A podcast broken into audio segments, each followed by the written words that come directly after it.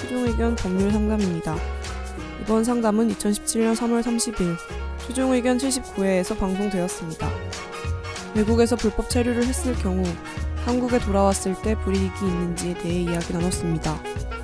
최종 의견의 사연을 보내주세요. 법률 상담해드립니다. final 골뱅이 sbs.co.kr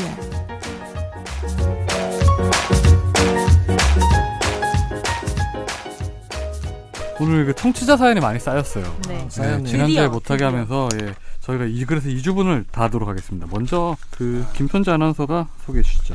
안녕하세요. 매주 거르지 않고 잘 듣고 있는 캘거리안입니다. 저번에 사연 성폭력 무고죄 적용 유예 관련 답변 잘 들었습니다. 최근 완전체로 방송하는 걸 못 봐서 안타까웠는데 이번 주는 질서 정현석, 룰라 이상민 이게 핵심이라고요.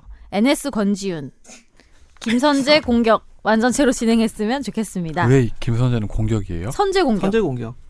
선제 공경으로 바뀌는 이, 분도 이분의 있잖아요. 그렇죠. 닉네임이 선제 공격이었나요? 네. 캘거리안인데 이분은 그 일거리는 이 사연 네임이고 네. 어쨌든 선제 공격. NS 권지윤은 좀 너무 억지로 만든 티가 나네요. NS는 뭐예요? NS 윤지. NS 몰라요? 윤지 몰라요. 얘기하는 SM. 것 같아요. SM의 그렇게 꼭 다 안 만들어 주셔도 되는데. 근데 이렇게 설명하면 이게 재미가 없어져. 그래서 넘어가야 돼.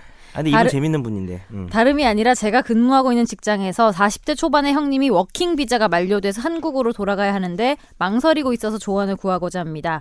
현재 상황은 비자가 만료된 지 1년이 넘었고 월급은 현금으로 지급받고 있는 것으로 합니다. 운전 면허증도 갱신까지 2년 정도 남은 상황이고 아직까진 별탈 없이 지내고 있습니다. 한국으로 복귀 시 불법 체류 관련으로 불이익이 있는지 그리고 캐나다에서 범죄 기록이 한국 복귀 시에 한국으로 이관되는지도 궁금합니다. 벌금이나 구류 등 모두 즐거운 하루 보내세요. 네. 지금 뭐 청취자분이 보여, 보내주신 외국에서 아시는 분이 이제 지금 불법 체류 상태라는 거죠. 근데 한국으로 돌아갔을 경우에 그러면 뭐 불이익을 받냐 이런 건데 어떻게 되는 거예요? 받을까요 안 받을까요? 안 받을 것 같아요. 어 맞습니다. 안 받습니다. 어. 딱히 불이익이란 건 없고요. 만약 이분이 뭐 여권을 어디다 맡겨놓고 그러니까 호주나 이런 데서 카지노 뛰는 분들 계시거든요. 그런 분들이 별걸 다 한다 진짜. 그런 좋아하는 것 같아요. 저야 이제 도박기가 있으니까 아, 저 죄송한데 끼만 있는 거예요. 내가 아니면 S 내가 엔터 주고 혹시 내가 맨날 저 지- 사드 일 끝나고 예. 고우투 더 하우스가 혹시 집이 음식이 아닌가요? 아니고 양지에서 극기를 풀고 있어. 고, 맨날 고우투 더 하우스 그러더라고요. 그러니까 국가가 공인한 어. 도박장에서 열심히 하고 네. 계시. 안 내- 국가 그러니까 허락한 곳에서. 안내 무리들 병원 이런 거 사세요. 네. 네. 하우스 좀 그만 다녀요. 네, 하우스 고호. 근데 불법 체류로 불이익을 안 받는 거예요? 그러니까 가령 여권을 맡겨놓고 돈 빌리거나 이런 거 하면 여권법상 여권 재발급 불허 사유가 돼요.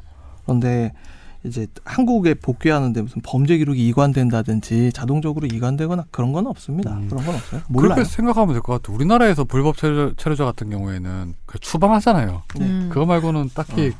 그 자기 본국에 돌아가서는 불이익이 없잖아요. 네. 근데 만약에 그 범죄가 되게 큰 거, 예를 들면 거기에 있는 사람 죽였어 막 음, 이러면은 그러면 이제 그건 문제가 법무부 되죠. 예. 그러니까 인터폴 뭐 적색경 뭐 이런 것 들어보셨을 텐데 그런 걸로 이제 국제 불이익은 아니란 거예요. 그게. 예 그래서 그런 거면 국제형사법이랑 분야가 저도 있어요. 추방을 안 시고 거기서 이제 감옥에 있는 거죠. 아, 거기 이제 잡혀가지고 한국으로 송환되고 막 이러죠. 네.